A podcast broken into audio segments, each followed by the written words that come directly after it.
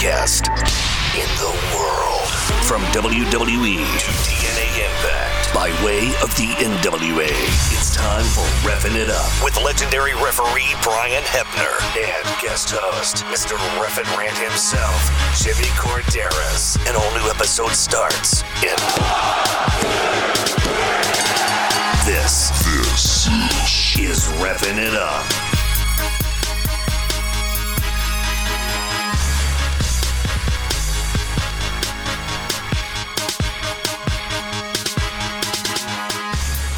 Welcome back to Reffin' It Up. I am RJ. I am joined by the two greatest referees of all time. First and foremost, from their great white north, Mr. Jimmy Korderas. And his name is Brian Hebner, and he's the advocate for each and every referee on God's green earth right now. But first, Jimmy, how are you, my man? I'm doing good, my friends. It's good to be back here, and it's going to be a fun one tonight. That's for sure, or today. For sure. So I kind of played off your interview you did with Rene last night, Brian, there. I'm like, he is the advocate. You got to get like business cards or something. How you're the advocate for all referees, and could get over.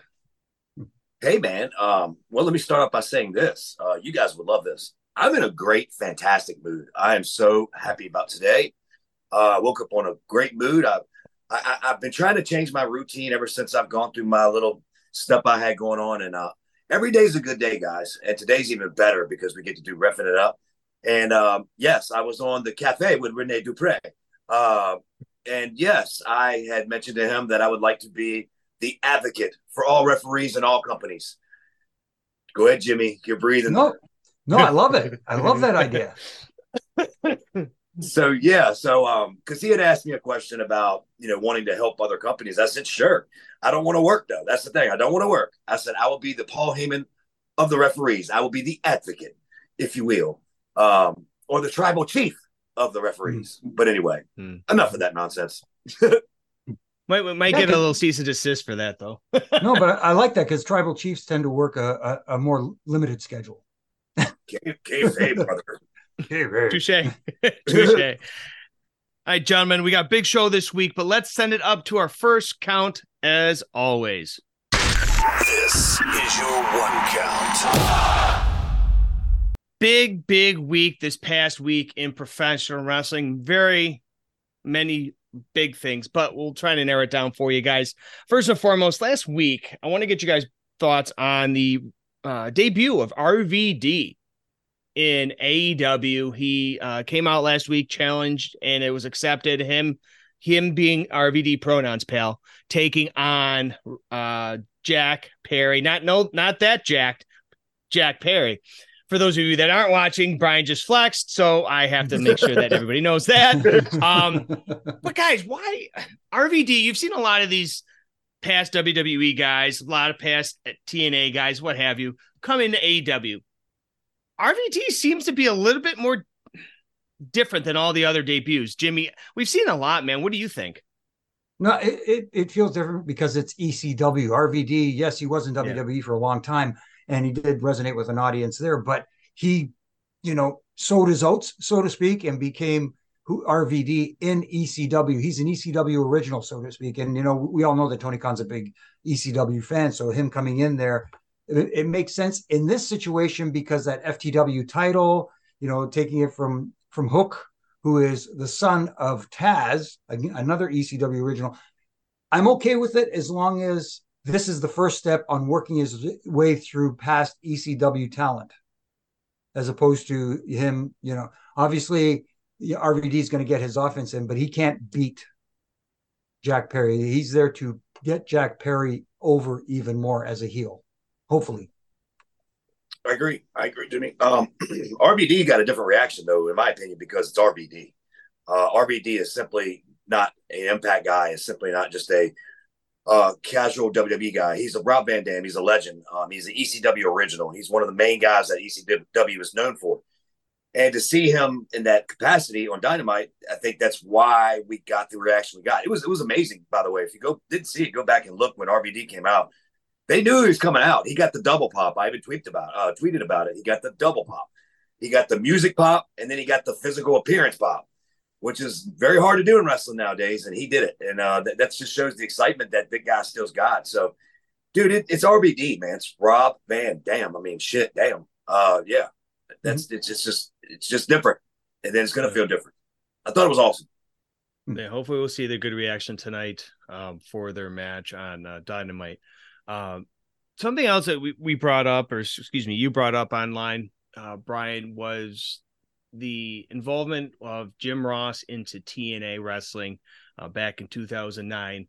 So basically, I'll pose this question to both of you. You guys can respond to that. Brian, you'll go first because you brought it up, but what would have or could have happened to TNA wrestling if the GOAT, Jim Ross, would have taken over the talent and direction of the company in 2009? Where would they be or not be now? I thought it was a very, very interesting way of figuring or not figuring the way this to go down if it had gone down.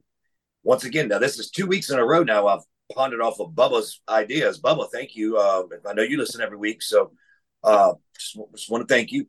And I'm using what you had actually said. And TNA passed on JR.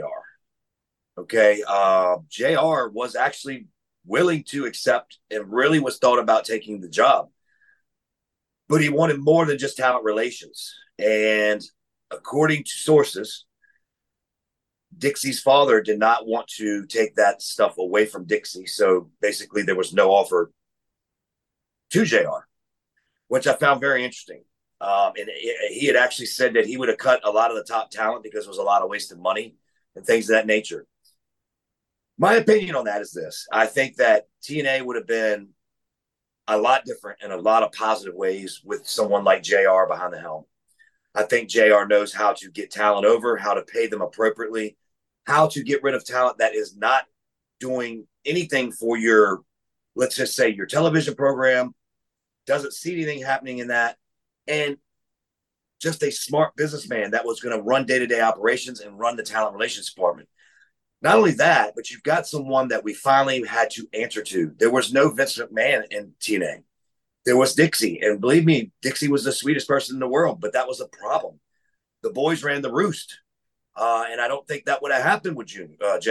I don't think it would have happened at all. I think he'd have said anything that was goofy going on. He would have said, get your ass out of here. And to have a good running program, sometimes you got to have that kind of stuff going on. You have to have someone to answer to. I just think it would be a very interesting scenario if it were to happen to see where they would have been. And where they're at right now, there's nothing wrong with it. So I'm not saying that at all. I'm just saying when they were in their peak, where they were drawing 1.2s, 1.3, 1.4s on Spike TV, which are phenomenal numbers as we know now, how that could have possibly been saved. It'd have been really nice. And I think that if there was anyone who could have saved it, it would have been JR. Jimmy? Yeah, because JR even mentioned, too, he retweeted or subtweeted or whatever the case may be, I guess quote tweeted, whatever you want to sign. He said, TNA never made me an offer after our first and only meeting in Seymour, Texas. So, Jimmy, you know Jim Ross very well, worked with him quite often.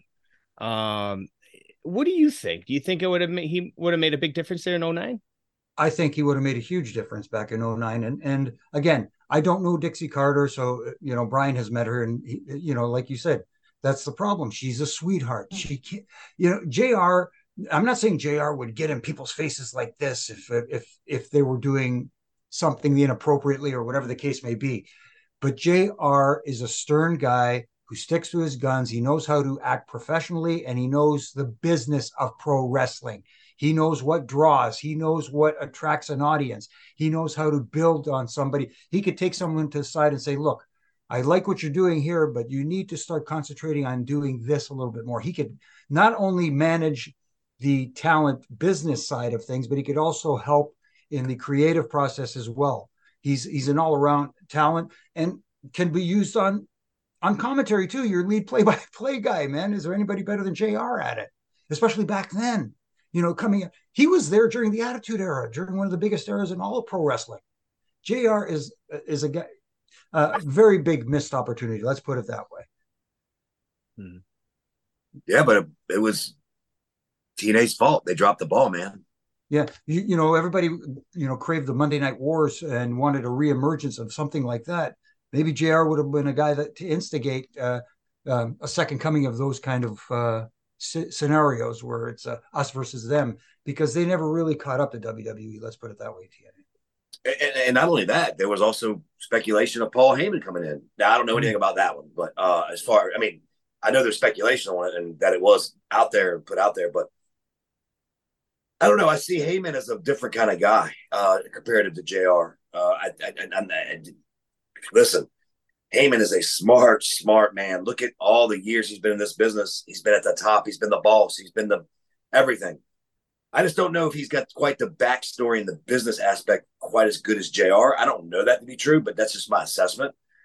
But either or would have been phenomenal additions to them back then when things were kind of falling off the rafters. But, hey, we're all speculating. That's what we do, right? That's what makes it fun.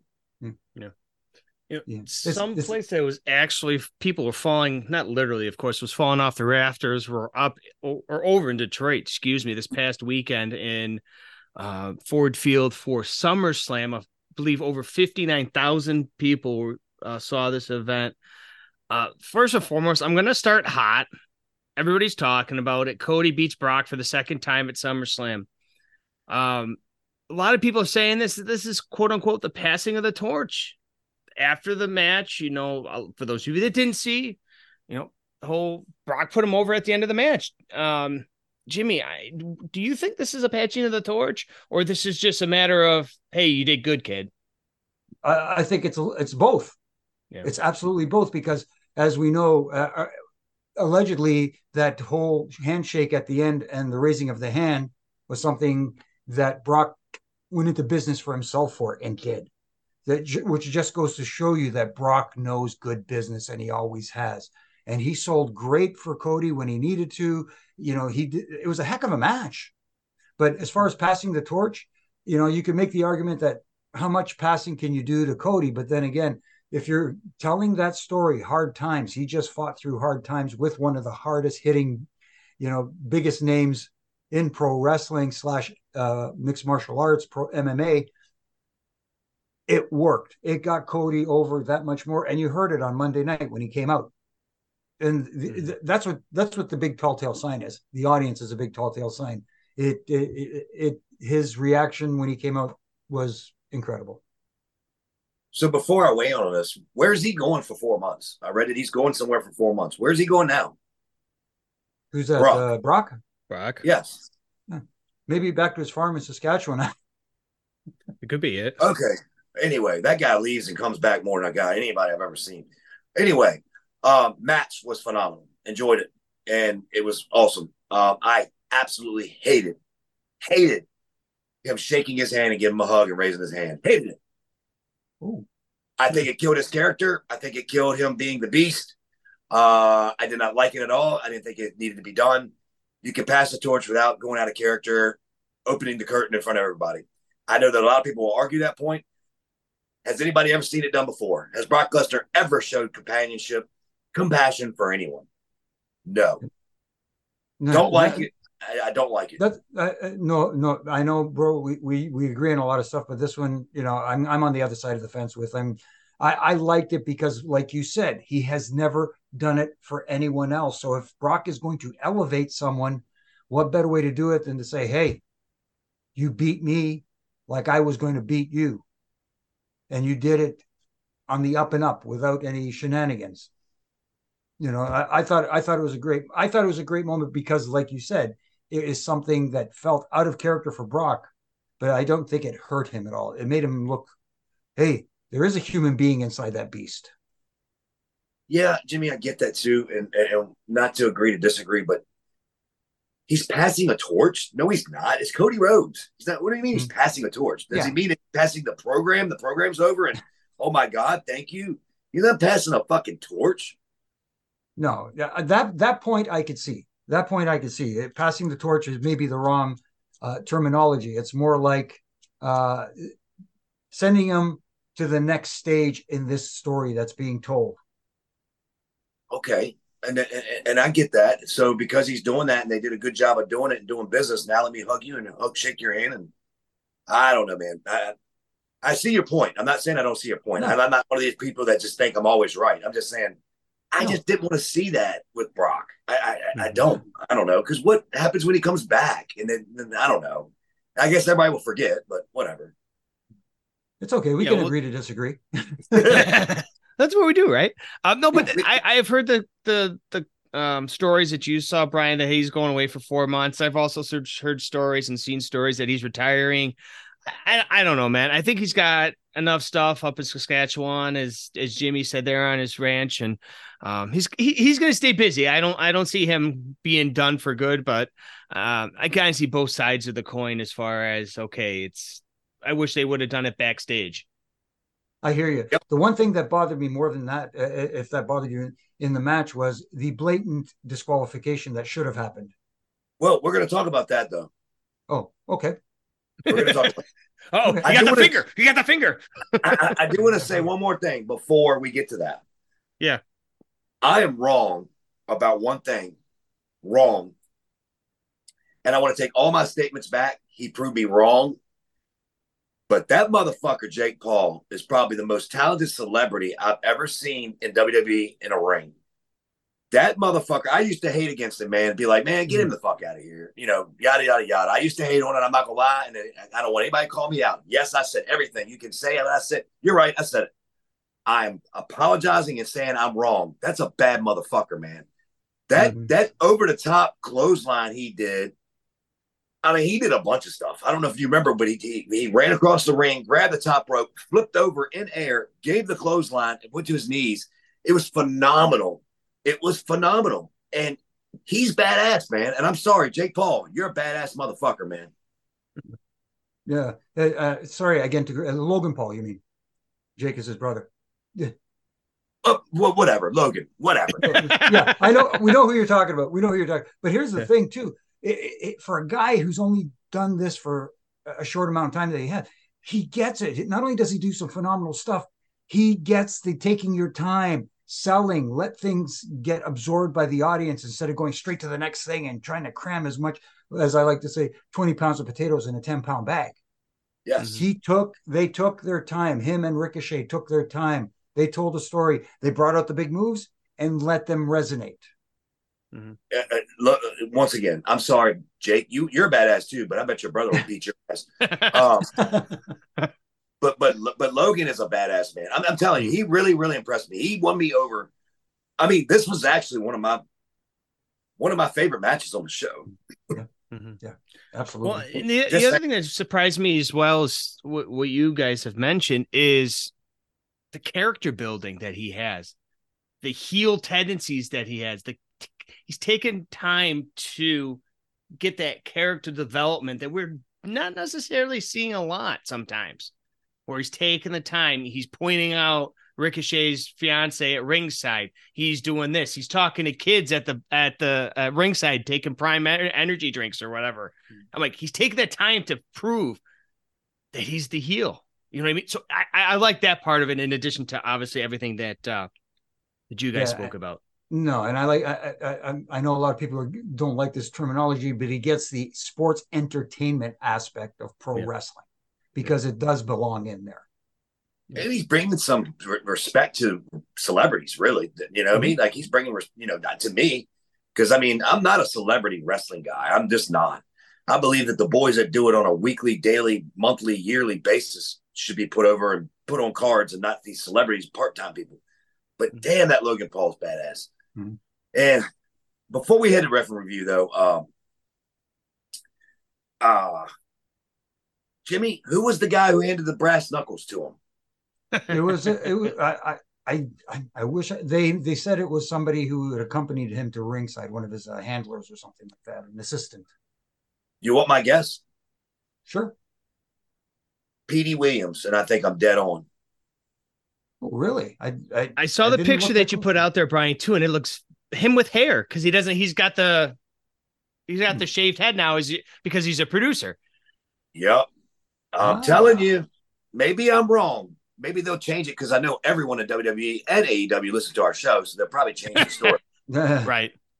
Of course. Without question. Anyway, but it was just a quick question. But anyway, you know what? RJ, let's head it up to Ref and Review. This is Ref and Review.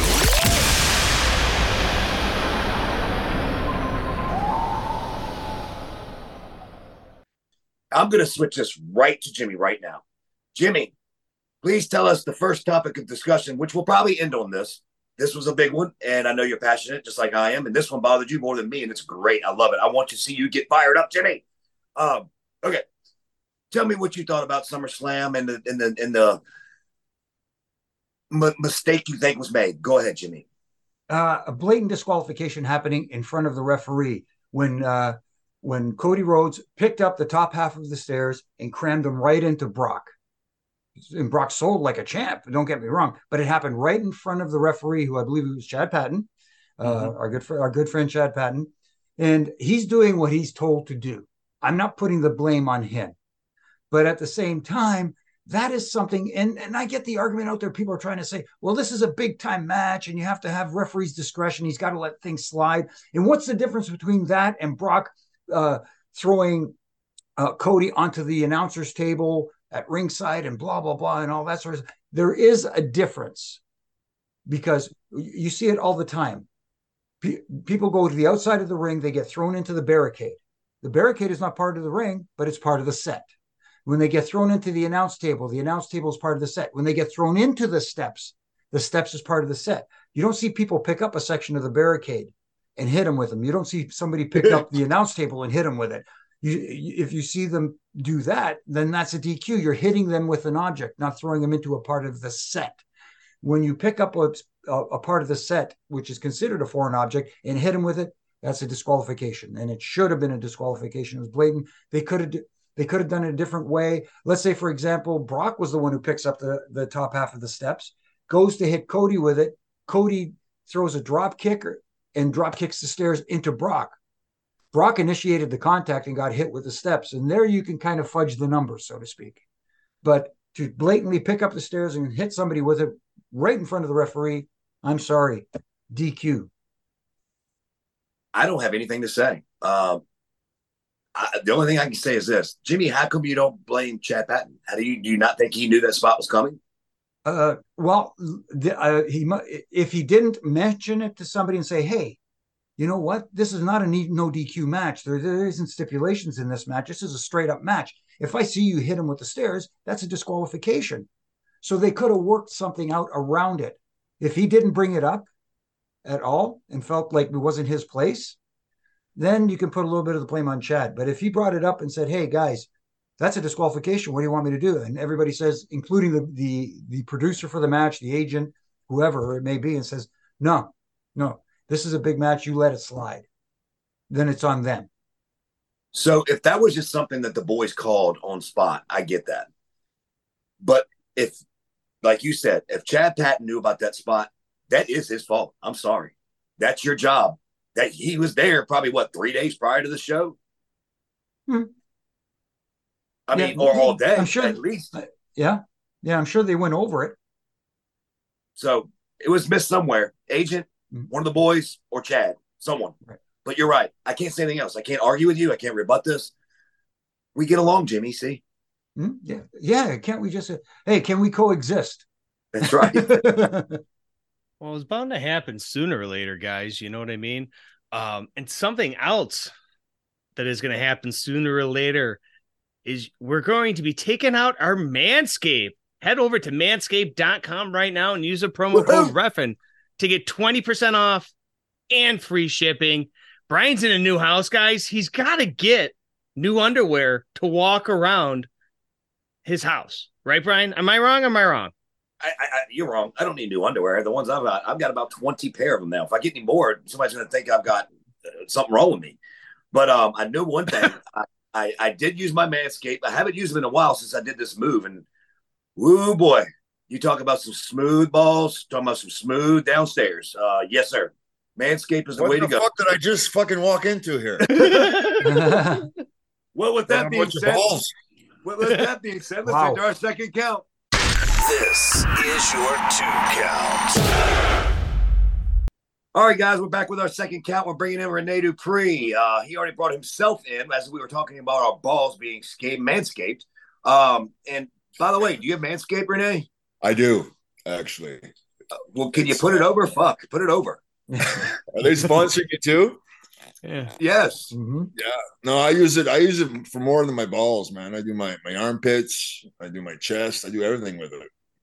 It's awesome. It's awesome. And then you got those deodorant, the ball deodorant, right? Mm-hmm. How does that work? I haven't used that. Well, it's kind of self-explanatory, and it's deodorant, dude. You rub it on the fucking balls, and it gives a nice scent.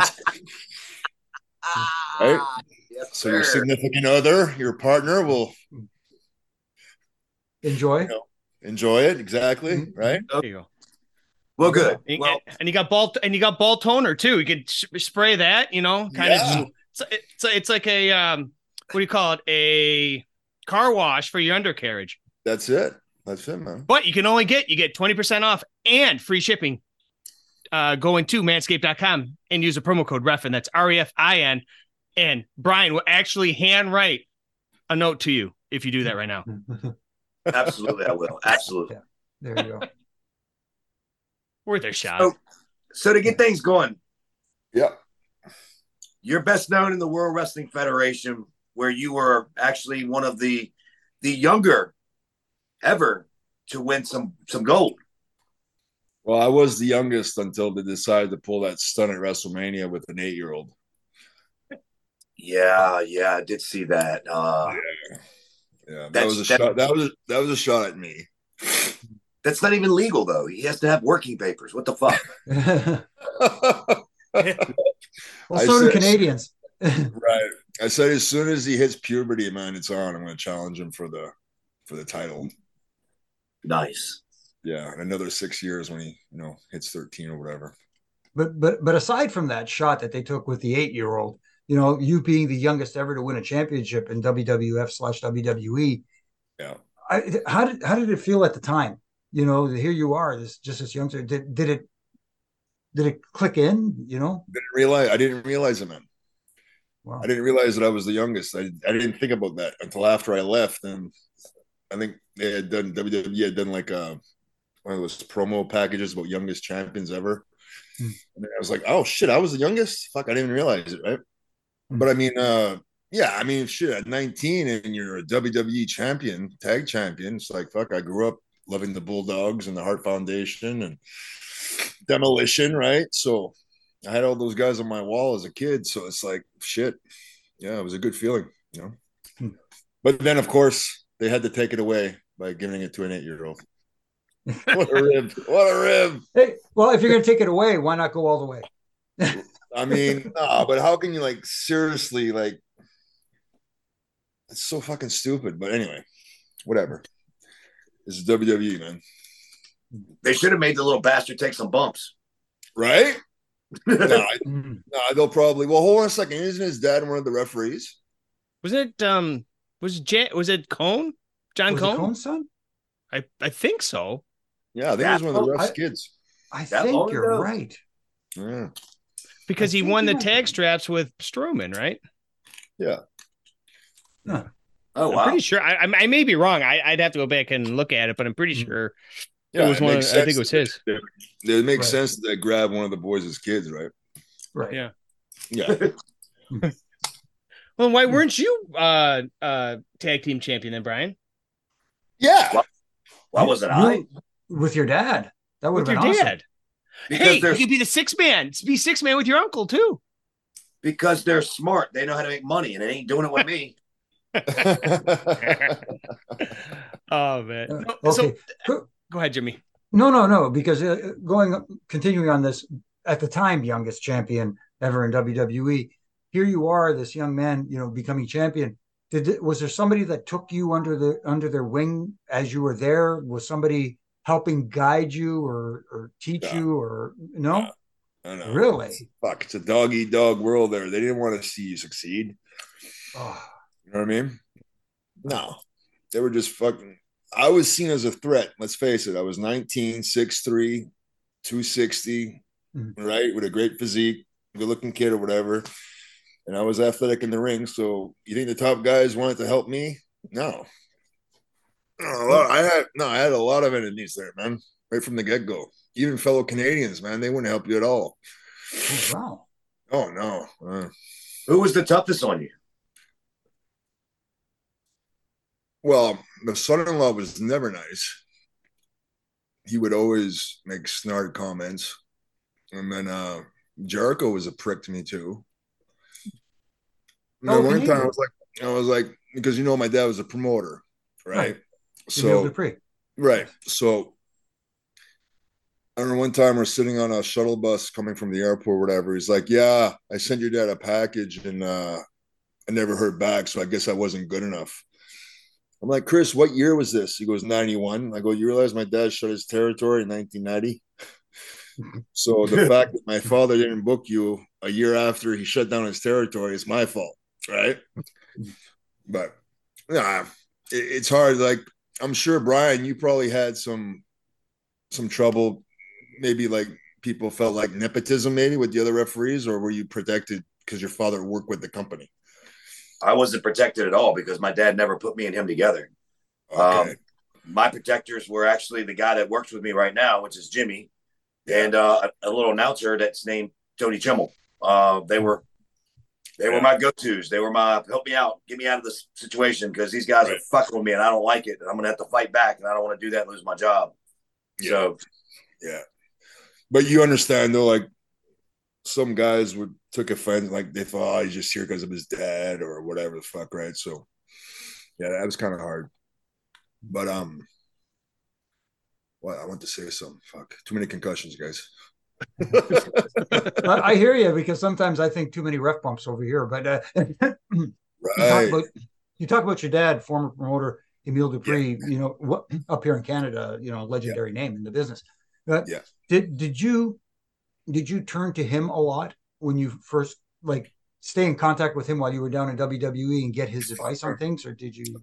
Every time I would ask him for, you know, like one time he said, well, ask them, like, when I first got hired, I went down to Kentucky, right? OVW, developmental. Mm-hmm. And he said, well, ask them, you know, ask somebody how long you're going to be down there. Like, how does it work? And then I did that. I asked Johnny Ace, you know, so how does this work, man? How long do I stay here? And all, you know, they took it like, oh, so you think you're too good to be here? I'm like, no, that's not what I'm saying. I'm just, nobody gave me like the memo or the guidelines of how does this, you know, how does this work? Like, okay, I come here. Do I stay here for 6 months, a year? Like, how does this? So every time I'd ask him, you know, for advice, he'd tell me to do something and I get heat with the company. Like the time I didn't get a weekly check. You remember what's the guy's name? The accountant name? I forget his name. A Jewish fella. Anyway, I got a royalty check one week. The following week, I didn't get paid. Like, I didn't get a check. Okay? So I was like, well, shit, I should call up Benny Morales. That was Benny Morales. Yeah. So I called him up. And it was like, Rene, you just got a, you know, it was like a $14,000 check last week. Like, I said, I realized that, okay, but, like, did the check go missing, this week's check? And, like, he was kind of, like, cutting a promo on me for the fact that, okay, I got a huge royalty check last week, but don't expect another check this week because you had a big one last week.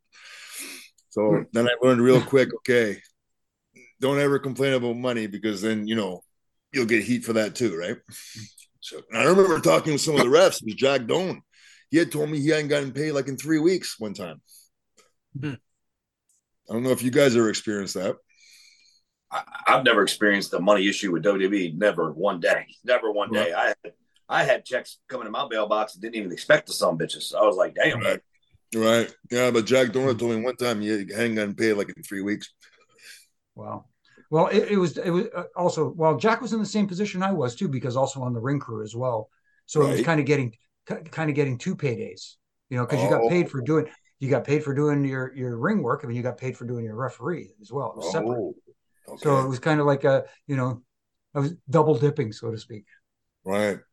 Mm-hmm. You know, listening to you, Rene, today and thinking about what I said last night on your show, that little prick fucking Johnny Ace, man, he thought he wanted to be fucking Vince McMahon so bad, didn't he?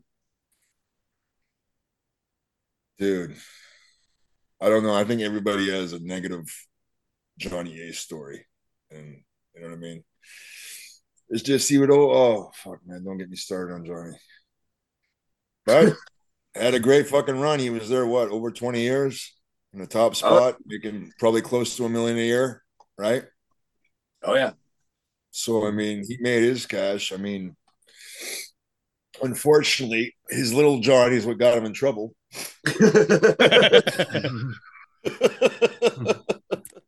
Wow. Should have kept little Johnny hidden away. There you go. Yeah. Glad we should have been using Manscaped. But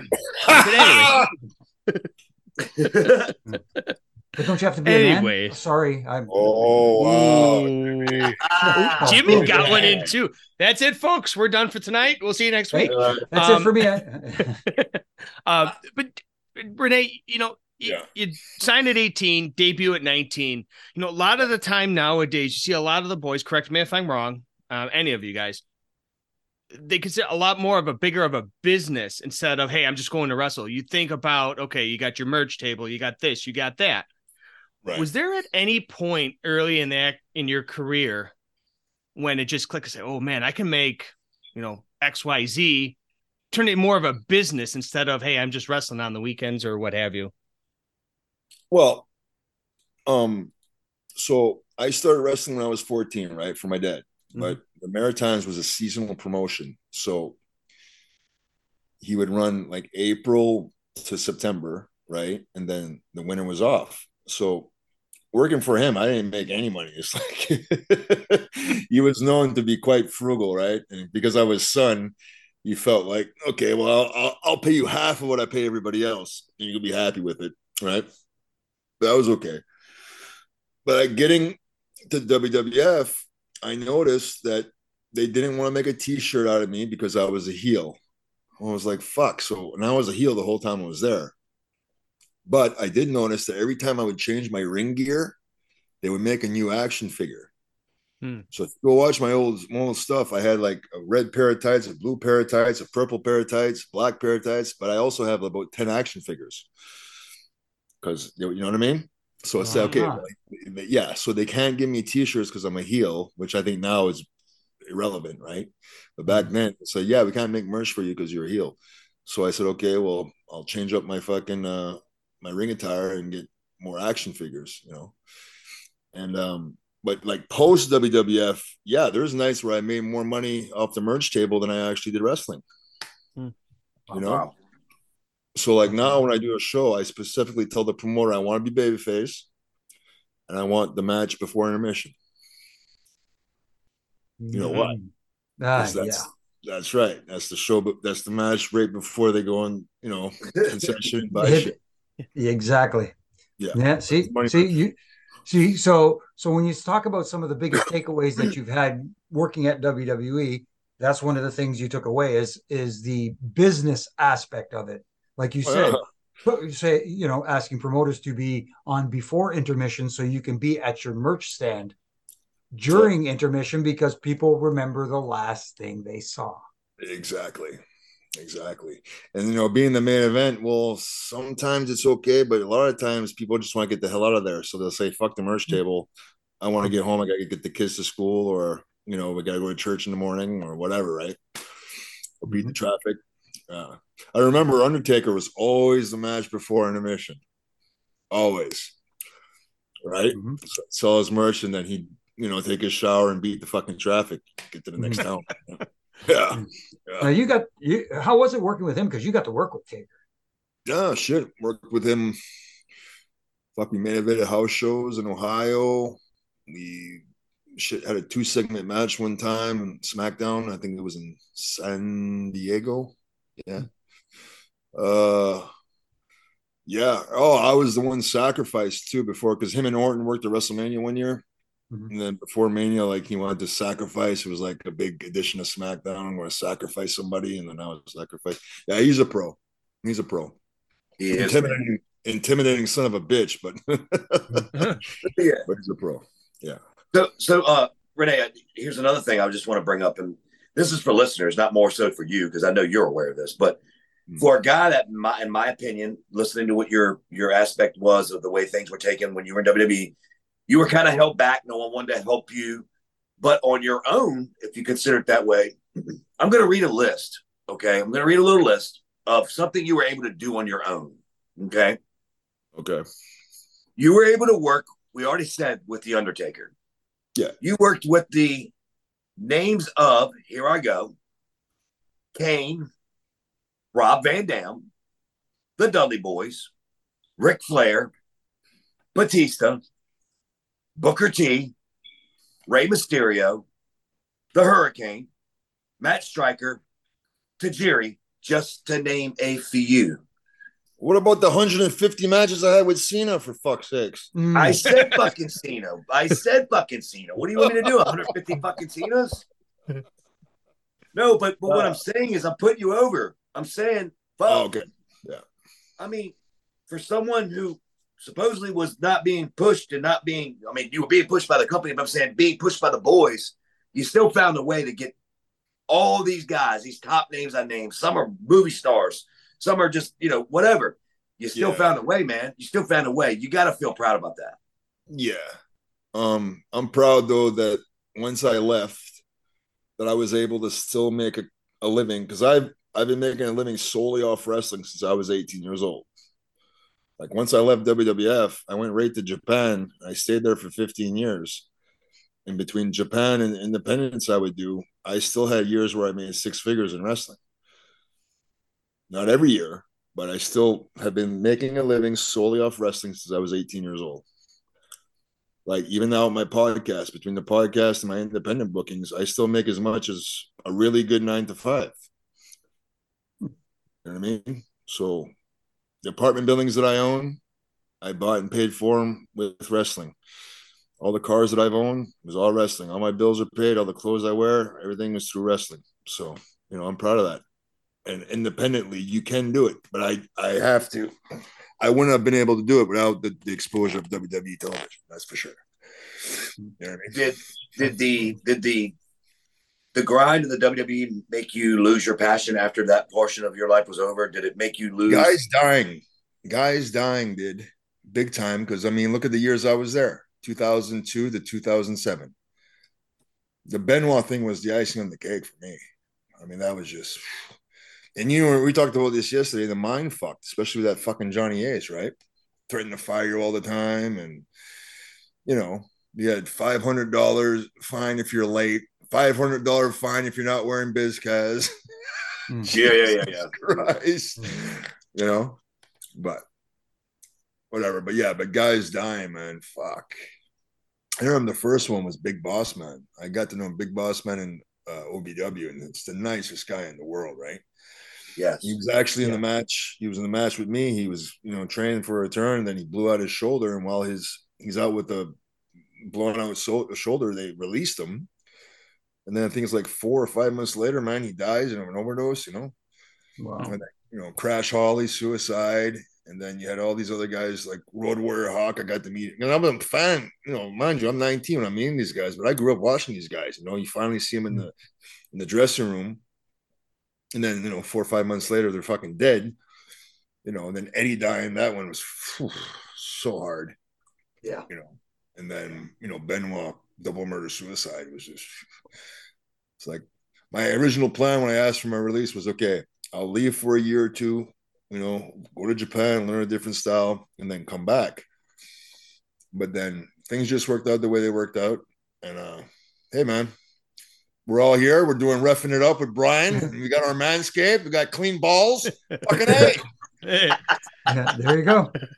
Hey, also, so March 25th, 2004, you had a what they called the Café de Rene, or whatever the fuck you guys talk.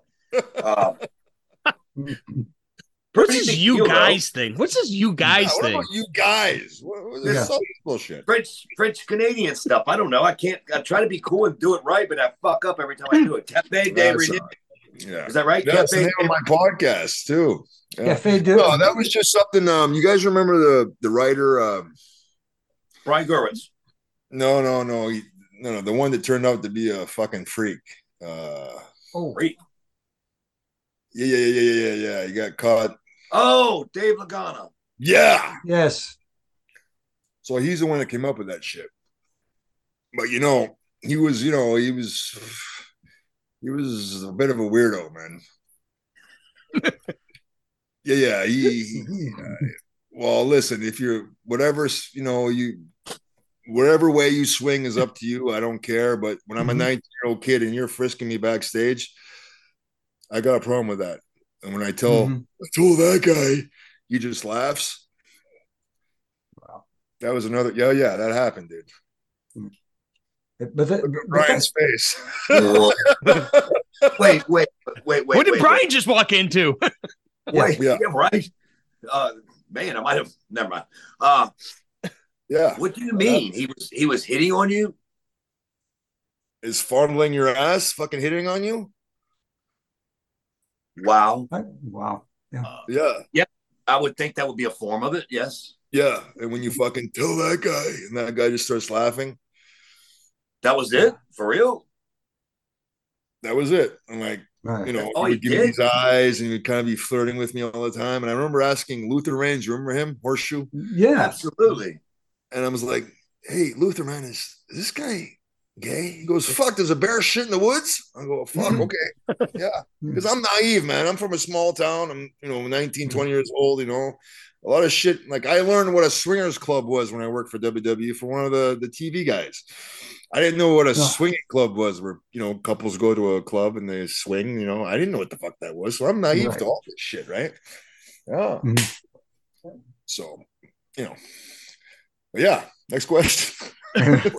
Wow, how do you follow that up? How do you follow that, right? Yeah. Well, I got all the go to MANSCAPED.com and use a promo code REFIN. That's REFIN to get free shipping and 20% off. Well, if in about 5 minutes, I've already got Dr. Phil coming in.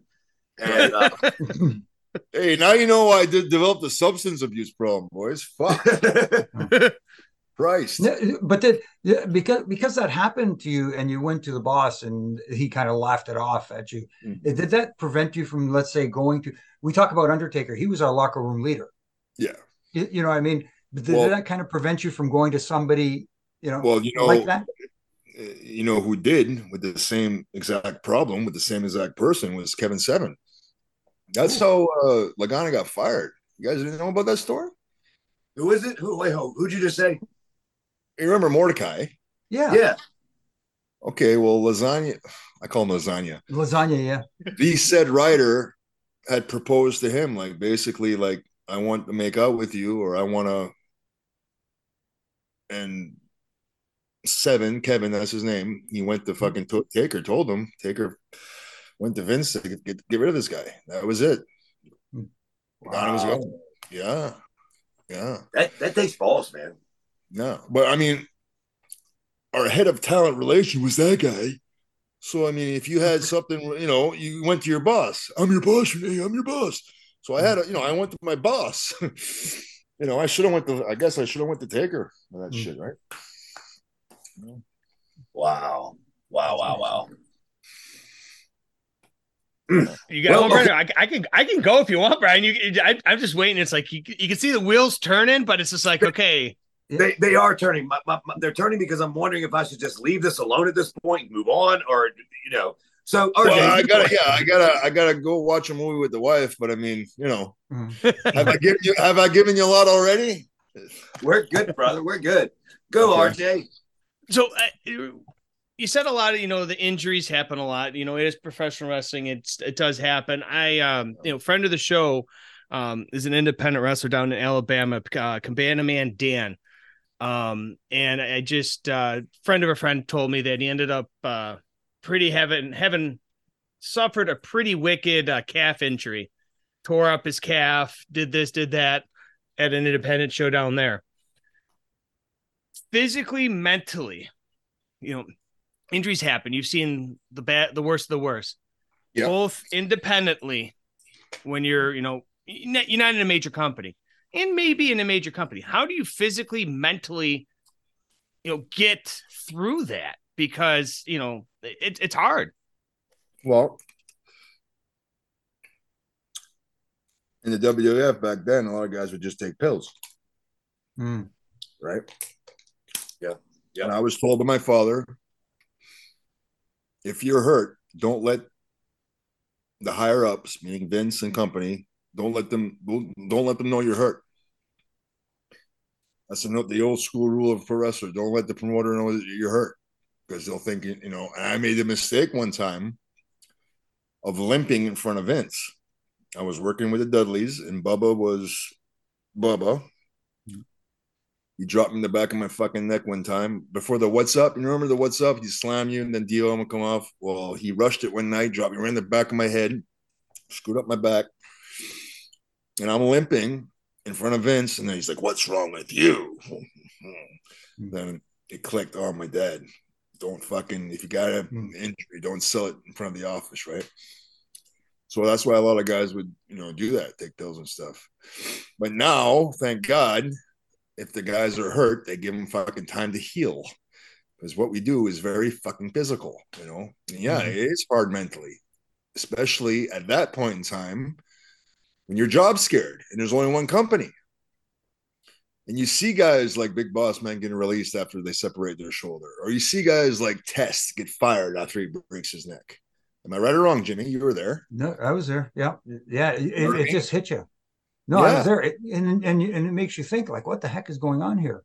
Right. And it's kind of weird, because when I got let go by the same guy, it was kind of like, this is just temporary. We'll be in touch soon. Never heard back. Right. Yeah. I was actually, get this, I was rehired in 2011. I was living in Japan, and that's that guy's claim to fame was that I worked in Japan 11 years, man. Right? So I got hired on my own with the same company that he worked for, that right? And I was, doing well for myself. So that's when, of course, when you're doing well, and that's when they want you back. So I signed the contract for 5 times the guarantee that I had left for, right? But when it came to get my paperwork, because I'm Canadian, and when it came to do my work permit, I needed a waiver to re-enter or to apply for. They were going to get me a green card. So anyway, he said, get this waiver, get everything cleared up, then we'll bring you back on top. So I did that. And a year later, when I had everything cleared up, or 6 months later, when I had everything cleared up, I called him, no answer. So I was like, you know what? Fuck you. You know what I mean? I get it. Here's another thing that's really scary as a wrestler, trying to make a living as a wrestler. Mm-hmm. So let's just say I'm Brian the Badass versus Rene Dupree, and I decide I want to work recklessly because I may be fucked up, or I just want to work recklessly. And I injure you, and now you lose your job, and it had nothing to do with you. Right. Yeah. That's fucking scary shit, man. You can lose your job, not due to you or your own non or good that you do to the business. You can lose your job because someone else doesn't take care of you. Right. Well, I think, like in the case of WWF, they're more professional in that, I like to think. And they can tell, like, their agents are smart enough to realize when someone's being taken liberties, or, right. But what's scary is these independent guys, especially in the United States, if they get fucked up and they have no insurance. I was just talking to a friend of mine from Tennessee, right? Today.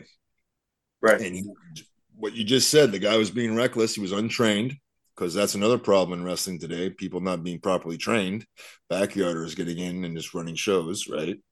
So anyway, this kid fucked him up with a chair shot, completely demolished his orbital bone, and thank God he had insurance. But do you know how much it would have cost him to replace his orbital bone without insurance? $46,000. It's funny you just brought it up, because I was going to go there eventually to what is one of the biggest drawbacks from today's pro wrestling, and I think you just mentioned it, is guys entering the ring before their time, right? Before they put in their, and one of the reasons is, at least with WWE back in the day, yes, the scheduling was hard, but at least you were in there and training and getting your bumps in. Yeah. Oh, and yeah. And now guys are working once a week, twice a week, especially AEW. Yeah. So the opportunity for injury to occur is greatly increased, right? Right. It's true. It's true. Another thing about like my experiences on the independents, when you're a name, then, you know, the promoters' buddies want to get, oh, could I do a spot, Rene? And I'm thinking this guy knows what he's doing. I'm thinking, okay, this guy, but it turns out this guy's just a fan who is, you know, he just wants to be a manager and he wants to have one spot with the, you know, the guy off TV.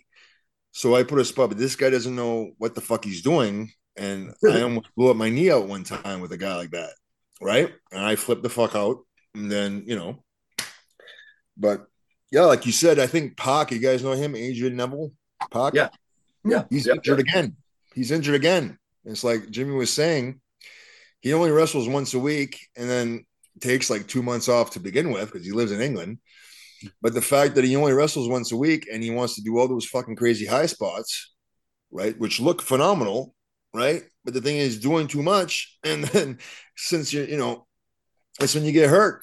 So anyway, there's that other kid too. We're talking Dante Martin on the AEW, right? And he does that. He did the, Jesus Christ. He's on a ladder. He wants to do the Canadian Destroyer outside the ring through a table, ends up snapping his fibula in half. Yeah. Oh. Yeah. Right. He'll never be the same. He will never be the same mentally after that.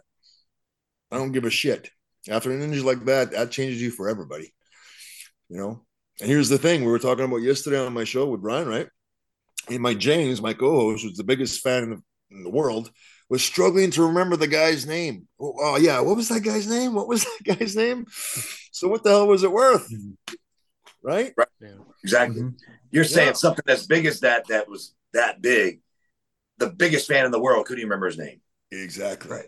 Because they do too many goddamn high spots. None of it means anything. And, you know, you watch AEW every week. Now that my Patreon, Caffeine and Renee Patreon, everyone. we'll let you get your shit in. Don't worry. All right. Yeah. So anyway, we watch it. And every week, man, I'm seeing someone either get injured or it's a fucking just a hair away from being really fucked up. Because the shit they're doing is just too dangerous. Like Sting the other night, man, 65 years old, wants to dive off the fucking ladder outside the ring through a table and his fucking teeth go through his lip, for Christ's sake. Oh. For what? For what? Exactly. Right. He's Sting. He doesn't have to do that. He's already over with the audience. That's not going to get him. Moreover, it's going to make people go, are you kidding me? He did that? See, and that's you're preaching to the choir here because one of the things, you know, that drives me insane is trying to get a twisting, burning 450 hammer Phoenix splash in, as opposed to trying to get the audience invested and interested in you, in your story and your character, and wanting to see you as a heel get your ass kicked or as a babyface kick some ass. Get this. I was watching that little MGF, right? He's a good little worker, right? Mm-hmm. And he's working with Big Bill. That was Big Cass before in WWF. Mm-hmm. And Brian Cage, two big monsters, right? And, Big Bill, Big Cass, he's like 7 foot tall.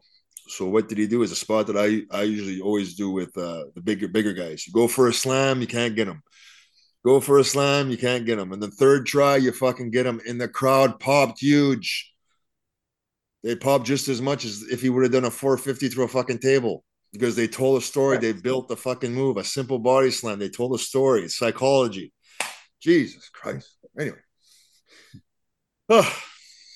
you sounded like me on your show. Look, you're fired up. The passion, brother. No, listen, you guys are just, you know, we're all the same. We've done this for a living. We love it. We love it. So we're passionate about it. And just, you know, I don't like seeing guys getting fucking injured and shit, you know. And when they do get this is how it affects me. When they do more shit like that on TV, then when I go do my indie show, the younger fans expect you to do more. Oh yeah. They want to see what they see on TV. I'm not going to, at 40 years of age, I'm not going to do no fucking 450 through a goddamn table. Are you crazy? You know? But I know how to work. I know I can put in my 15, 20 minutes and put on an exciting match. But, you know, the younger the crowd's getting, they're expecting more, you know? So anyway. We just keep in mind, Renee, you're only getting older and they're only getting younger, so that's going to always be a problem. Hey, you can touch on it if you want. It's not about diving. It's just a matter of figuring it out. So March 2007, not sure how good or bad that year was for you, but I know that it was kind of short-lived when you came back with your tag team. Once again, here's one of those other fucking names again. Grenier. I'll just say that. I can say that. Sly. Just call him Sly.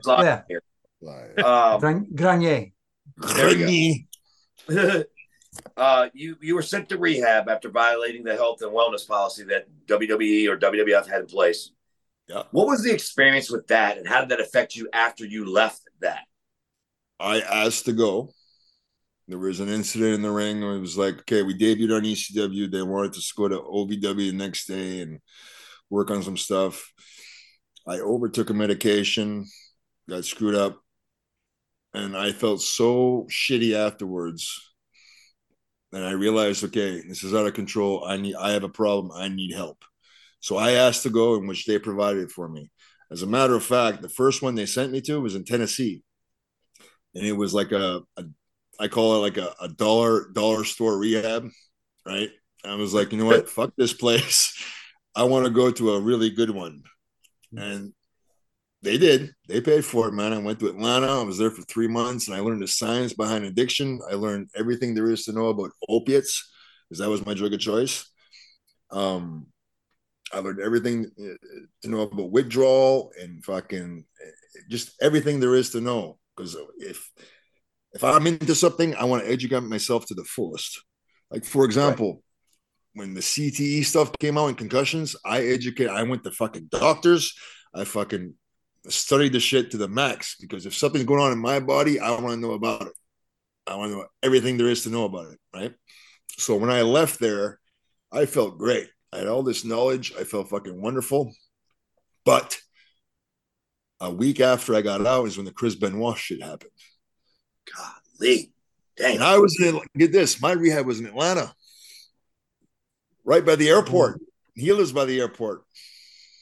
I was in College Park.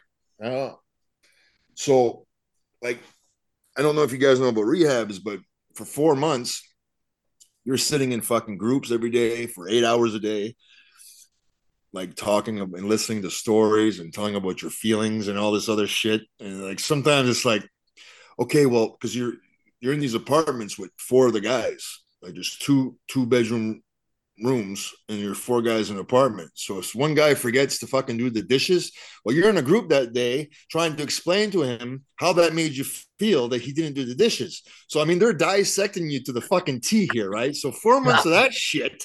And then you get out and you go back into WWE world, right? And then one of your close allies, a fellow Canadian, fucking, you know, kills his family and commits suicide. That screws you up, you know. And when you're in there, they say you gotta let go and let God and follow the signs. The God's gonna give you signs in life. It is a spiritual program. So I thought to myself, well, I don't know. That's a pretty big sign. Pretty big sign. Yeah. Right? Maybe I need to change the scenery here for a little while. Yeah. Yeah. And that situation there that you talked about with Chris, it messed up a lot of people, because, you know, and you understand, I understand now your point of view because of what you were going through, how much it piled on, even more on top. Yeah. See, yeah. Yeah, man. Yeah. I'm just, God bless you got through it, man. Yeah. But to this day, people still talk about it, and, you know, but then, you know, if we keep going down the timeline, then guys kept on dying, you know. Mm-hmm. I remember being on tour. This is independently, on tour with Test. You know, me and Tess worked together in France, and, you know, my character, my gimmick was the guy from France. So when we toured France, man, fuck, we did great business. It was me and Tess every night, you know. Mm-hmm. So that was a big moment in my career, and, you know. And then we were going there for the second tour. Tess dies of an overdose. You know, he was clean. He had cleaned himself up. But that's one thing I learned in rehab about fucking opiate addiction, is that when guys clean themselves up and they relapse, something like 50 to 60% of the time, they'll overdose. because they'll go back to taking the same dosage they took when they were clean or when they were at their peak of their addiction, and they'll overdose, right? And then we'll fast forward again. I'm in Japan. I'm teaming with Lance Cade. And it's the day before. Yeah, me and Lance Cade were a tag team. Voodoo Murderers in All Japan Pro Wrestling, right? I got him his gig there after he got released from WWE. He called me, said, "Can you get me a job?" I said, "Sure, man." Anyway, we were scheduled to win the fucking tag titles over there, which tag titles over there is a big deal. Mm-hmm. I wanted to surprise him. It was the day before the fuck he was supposed to fly out for the tour. He fucking dies of an overdose. Wow. Yeah. 29 years old. Dog's Day. Well, let's do this. I think this is a good moment to end and get to our I'm sorry. I hope I didn't fucking dibby down y'all here. No, let's talk about our balls. It was fabulous. No. It's awesome. But we are going to get to our third count. We're going to come back, Renee. We're going to do some fan questions. Let you put your fucking self over so you can get to your wife and show her what those manscapes do, baby. Yeah. We'll be right back with third count coming up next. This is your three count. This is the Reffing It Up podcast. And what would a Reffing It Up podcast without a third count? What would it be? And here we are. We're going to answer some of your questions that you sent us for Renee.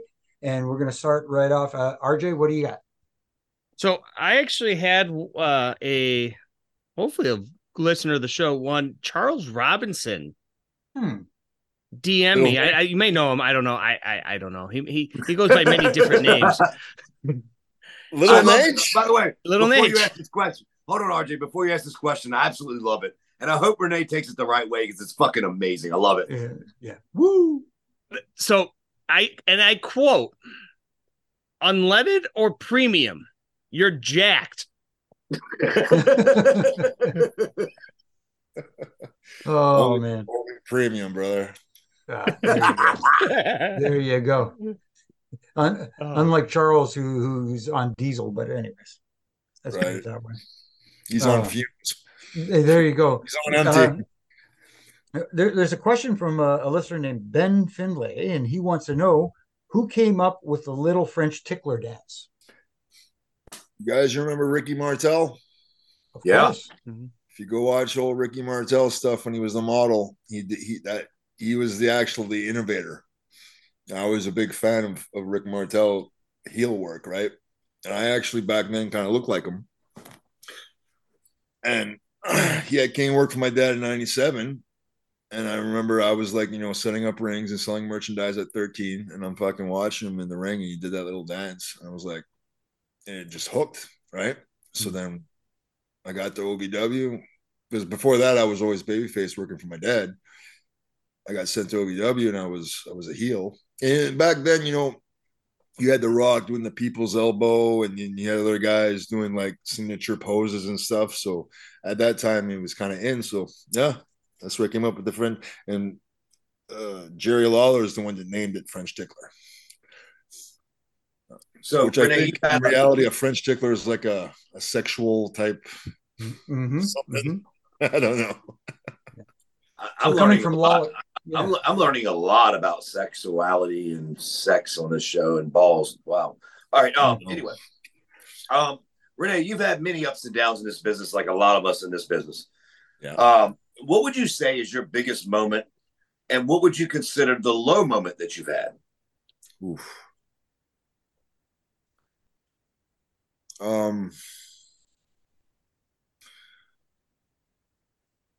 Biggest moment, shit. I guess winning those tag titles for the first time, or the single match I had with John Cena. It was LA Times Forum, I think it's called. Los Angeles, completely sold out. Yeah, the forum. It was completely sold out. And that whole pay-per-view was really built on two matches. It was Eddie and Bradshaw and me and Cena. Mm. But I remember like the house shows leading up to that pay-per-view, it's like me and Cena would always steal the show, man. Like, it was just two characters that I was over as a heel. He was over as a babyface. And you know, the crowd would really eat it up, right? So, but the lowest part was fucking getting deported from the United States in 2007. That sucked. So what had happened was I'd asked for my release, and I got booked in Japan. I was living in Houston, right? So I flew to Japan. I had my tryout match. They signed me for a year contract, which had been perfect. I could have taken care of my bills, mortgage, all that jazz. And that was the plan for 1 year, boom, and then go back to WWF, right? Well, on the way back from Tokyo to fucking Houston, I get there and because I'm Canadian, my work visa for WWF was expired. I just expired. And fucking, yeah, you're not allowed in, buddy. So they fucking, I had to pay $800 cash to get a fucking flight to Toronto. And I'm from New Brunswick, so my parents had to fucking fly me from Toronto back home. That fucking sucked, dude. Yeah. I was out of the United States for like 5 years. How far is Toronto to New Brunswick? 2-hour flight. Yeah. 2-hour flight. But it's a ridiculous drive, because unless you cut through the United States, it's right. Hard to explain. It's almost like you got to go up through Quebec, around, down, and it's a heck of it. So a drive would probably be about 16, maybe 17. Yeah. Right. Yeah. So that flight would probably be equivalent to, say, Atlanta to Texas. Yeah, that'd be about 2 hours. Yeah. Yeah. Wow. Yeah. Yeah. Yeah. Rene, if you were able to land a spot back in WWE, AEW, or let's just say Impact, how would you handle business differently, knowing what you've learned through the WWE in your first, major portion of your career? Oh, I think I've earned a lot more respect now, as opposed to just getting there, being a young kid, being naive to a lot of things, and maybe not, But now I've been in the business 26 years. So, I feel like I should be treated with respect and stick up for myself. And, I was really shy back then, which a lot of people took as, oh, he's just an arrogant kid because he won't talk. But in reality, I was really fucking shy, you know. But now I have more of a personality, because that's the one thing, like everybody be backstage and, talking with people. But as a 19-year-old kid, I can't relate to a guy who's in his 30s or his 40s with kids. What am I going to talk about? Talk about the gym, work out, because that was what I was into, right? But now that I'm older, I got more life experience, and we can, converse more, and right. So, I definitely think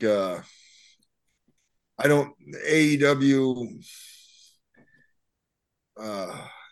No, thank you. I mean, no. I mean, no. WWE, I don't think. I mean, if they were willing to invite me and call me and say, "Hey, I would go." But I don't think that's going to be happening. But if it did, yeah, I definitely consider it. How about Impact? No. No, listen, I got a lot of friends that work there, a lot of people I like and stuff, but no. There's only one place in the United States I would go, and that'd be for WWE. Huh, interesting. So let me ask you this. This is a Brian Hebner question. Yes, sir. So me and you met when your first feet stepped in the door. We hung out, we worked together. Yeah. You mentioned all the bad things that people did and said and whatever. Was I ever that way to you, or was I always open-armed and always willing to help and be there for Mr. Rene Dupree? Nah, you're always cool as shit, man. Yeah, you're always a dude. Yeah. There's no competitive professional competition between a referee and a wrestler, right? No. So I remember it was one of my last days. You had came up to me and you're like, "Rene, I heard you're going to debut on Raw." This is right after I got out of rehab. I don't know if somebody in the office had went to you to come tell me that, or if you had heard it. But I remember you specifically coming up to me and saying, "Rene, I heard you're going to debut on Raw soon." I don't know if somebody from the office had told you to come tell me that, just to fucking, you know what I mean? But I remember you did that. Well, let me explain something to you. And I'm not saying that you're not right. Right. I was actually told to be a stooge by Johnny Ace. Wow. And I'm not even lying when I say this. I swear to God, this is the straight truth. I was told I needed to report to him with anything and everything that was bad in the locker room. I would get no heat. No one would know. Yada, yada, yada. This is when they started. I don't know if you remember this or not, when they started checking like what time people got to the buildings and things of that nature. That was all orchestrated by me. I had to do that. But I don't know if you were in the locker room or not, because obviously I know, and I'm not. I know what a lot of what you said is very true, because I saw it in front of my own eyes. Yeah. I made an announcement to the boys. And when I say the boys, I'm talking about your Takers, your Cenas, your Eddies, all that stuff, and said the responsibility that I had, if you want to do whatever you want to do, please do it. Just please don't do it in front of me, because I got a responsibility. I warned everybody to just, I was doing what I was supposed to be doing. I was or told to do, or I wouldn't have a job. And that's the straight truth. I told them all. There was a pill debacle where pills were taken out of, I believe it was your bag or it might have been Grenier's bag. I was gone. That was Ken Kennedy's bag. Okay. I had been gone out of the company by then. But I heard about it. Lance Cade had told me the whole story. Yeah. Okay. And it wasn't just pills, too. Somebody's Rolex watch that went missing, and money was missing. All kinds of shit went missing. Well, it was my job to figure it out through the locker room. Like, I was the mole. You know what I mean? I couldn't do it. I simply couldn't do it. Right. Yeah. I simply couldn't do it. So what I did was I said, the boys didn't tell me anything. Nobody would tell me anything. Nobody told me a thing. I don't have anything for you, Johnny. Well, you got to know something. I know you're close with Brock. I know you're close with the Taker. Tell Taker what's going on. He'll figure it out, and you'll get the message. And I'm like, I did already, which I didn't say shit to him. Like, I wasn't doing that shit. Right. But I did make it clear to tell everybody that was what I had to do. You know what I mean? Like, if you're going to be here on time, good. If you're not, you need to text me and call me so I can put a gimmick time on there, so where the fucking boys, you know, are straight. Yeah. It was crazy, man. It was crazy. Johnny Ace, I don't know, man. It was crazy, man. Johnny Ace was a fucked up motherfucker, man. I think that he wanted me to get beat up or some shit. I don't know. Well, you weren't the only one. I know Mickey J was rehired specifically to be a stooge. Like, that was Johnny's hire, and part of his job was to be a rat, to be a snitch. Yeah. No, God rest his soul, because he's dead now. But no disrespect to him at all, and I have a lot of respect for him. I met him; he's a nice guy. But here's the thing: when you're sitting at home, and you don't have a job, and the phone rings. Okay, we can hire you, give you $100,000 a year, but here's the deal: you're gonna be a rat. If you fucking need to pay your bills, guess what? You'll do it. And you're not very good at what you do. Well, he was no Jimmy Korderas or Brian Hebner. You know, have those fucking MANSCAPED balls. We're the best referees with the smoothest fucking balls, baby. There you go, baby. That's right. Yeah, there's the audio drop of the week, there, folks. So our next question comes from Johnny. Asks, how did you find the responsibility of leading matches in WWE as a heel at the age of 19? You probably didn't matches, did you? No. Depend who I worked. If I was working Lance Storm, he let me call the match. Loved working with Lance Storm, because I knew how to lead a match even at that young age. Because shit, even by 19, I had been in the business about 5 years, right? Wow. But if you were working a guy like Booker T, He didn't want you to call. You know, I just say, can I please call my own heat? And he'd be like, no. You know? And other guys, everything is so fucking choreographed from A to Z. There was no calling it in the ring. You know, right. A guy like Lance Storm, we would go like house shows. We would go out there, call it in the ring. He let me call him, and we'd have great matches. Guy was so fucking smooth, man. It's easy to, you know, you're next to Lance Storm. You're like, okay, night off. You're not gonna get hurt. It's gonna be easy. No egos involved. Just go out there and work, right? Yeah, I hear you. Yeah, I tell you a guy that with the Lance passing, man, that really hit home with me, and I got to actually do the, once again, RG, you're going to have to help me out, the Airbnbs or whatever. Is that right? Airbnbs, yeah. It was they rent out like a house or something. You mean those, right? Yeah. So when I was in NWA, we had Airbnbs, and me and Maureen would book all the houses for all the boys. And Trevor Murdoch stayed with me. And man, that was a death that hit him. Like tremendously, dude. And I got to hear his story. We drank some beers. Actually, no, I'm sorry. He did not drink beer. He was not drinking beer at that point in time. I don't know if he still does or not. He quit at that point in time. But, man, you talking about a pouring out of emotions, man. I got to sit there, and he made me drink a lot more when I was sitting there listening, which doesn't take much. But it was, that was a tough one too, man. I feel bad for that. Trevor Murdoch was a big fan of his brother, I guess, Lance. Yeah. Right. Well, they were really close. They were tag partners.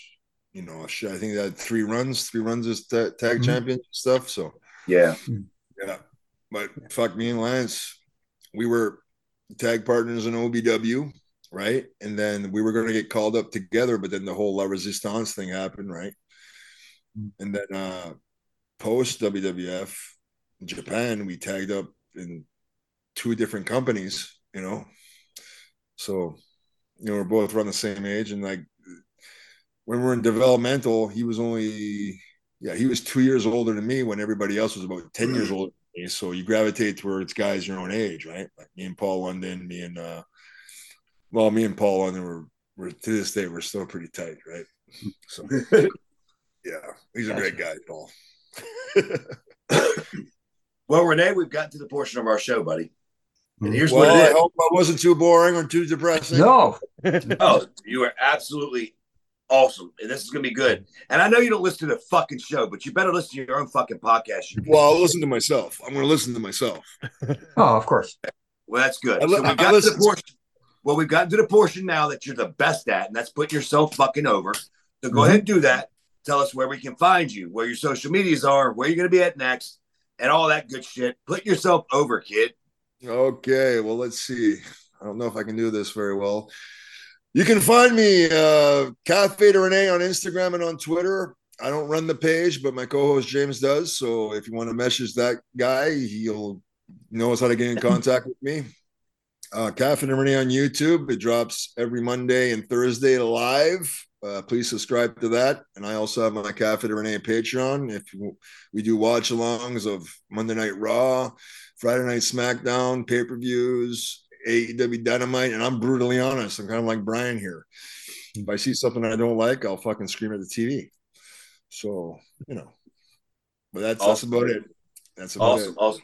Oh, you're a big deal now. You got somebody running your fucking shit. Okay.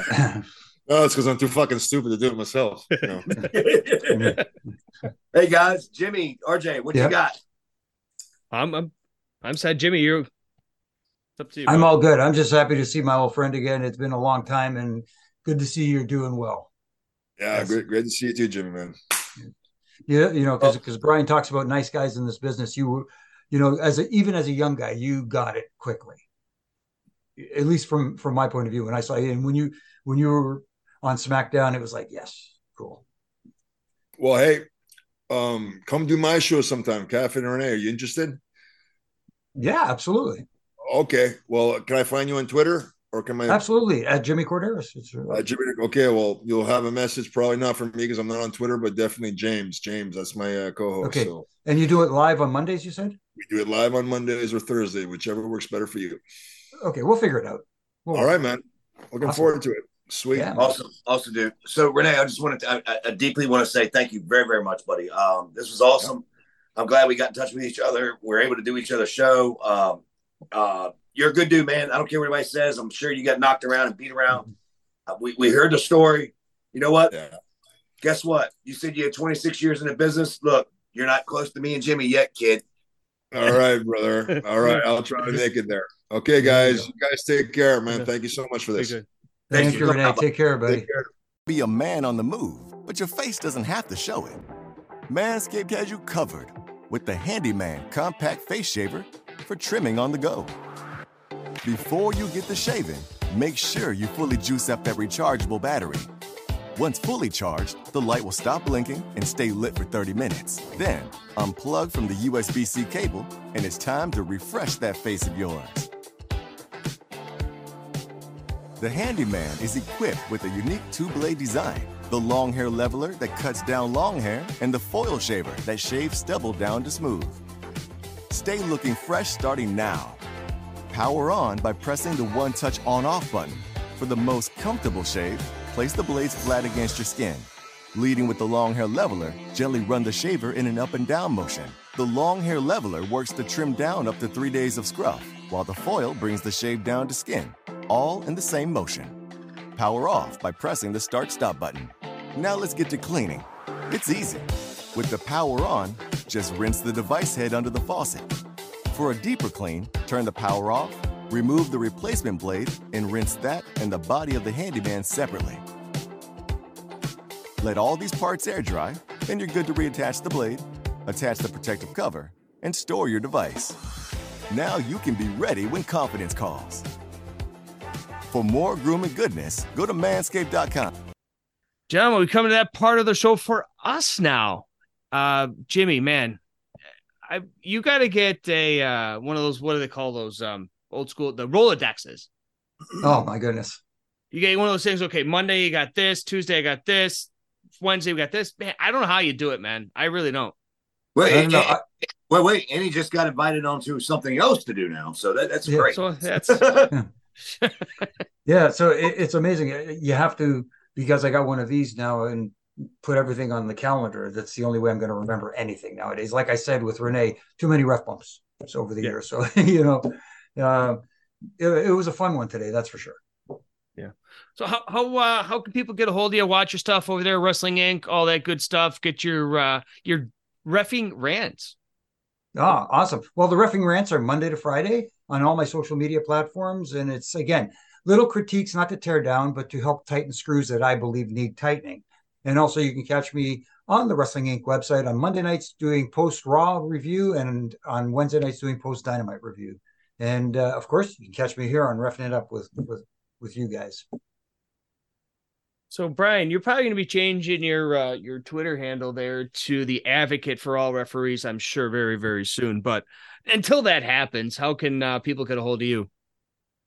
First of all, I just want to say what a magnificent podcast we just had. Great emotions, passion, all that stuff. Good stuff, man. I love it. That's why I love doing this. I told you I was in a great mood. I continue to be in this great mood now at this point too. And if we're at the end of the road, somebody's in trouble once this is over with. I'm in this house. I don't know who it is, but anyway. But no, I do want to say I'm pulling a Bubba here. I don't know why I keep bringing Bubba up every week. Sorry, Bubba. I love you, buddy. I don't know why. Anyway, Jimmy, how long have you been in this business? Well, I started in 85, so let's do the math. Okay. A long time. Yes. So let's just say this. Whatever you say on your reffing rant, everyone better respect it because you've earned that right. So whatever. Well, thank you. Thank you, bro. You can reach me on social medias at Baby Hebner on Instagram and Twitter, the Twitter machine. And that's it. I don't have any other stuff. And I want to thank out to JD. There you go. Yeah, I mean, it's better than a blooper reel, right? Yeah, right. You know, AJ McKay, JD Hoop, those guys are amazing. JD Hoop just had crazy week, didn't he? With the SummerSlam, he actually designed the gear for Cody Rhodes. At SummerSlam. He also was part of the team that did LA Knight's gear as well. So, dude, I message him every once in a while to check in, say how things are going, but dude's blowing up. If you're not following either one of them, their links their handles are in the show notes here. Give them a follow. They do absolutely everything, and it's phenomenal. And I'm, like I said, I can't speak for you guys, but I'm just thrilled that they're part of this team and to the moon. Yep. Awesome. I would just say I'm so happy to have them part of this team, and both of them are smoking hot right now, as well as we are here at Reffing It Up. So with all that being said, I just want to say that next week we've got Garrett Bischoff. Garrett Bischoff should be very interesting. If you don't know, if you're under a rock, it'd be the son of Eric Bischoff, who I had the pleasure of working with for many years. Aces and Eights, if it doesn't ring a bell. But anyway, we're going to dive into all that, talk some EB2 and some Bischoff shit. You know what I'm saying? That's going to be some good stuff. So with that being said, guys, thank y'all for tuning in. We'll see you next week here at Reppin' It Up. 1, 2, 3.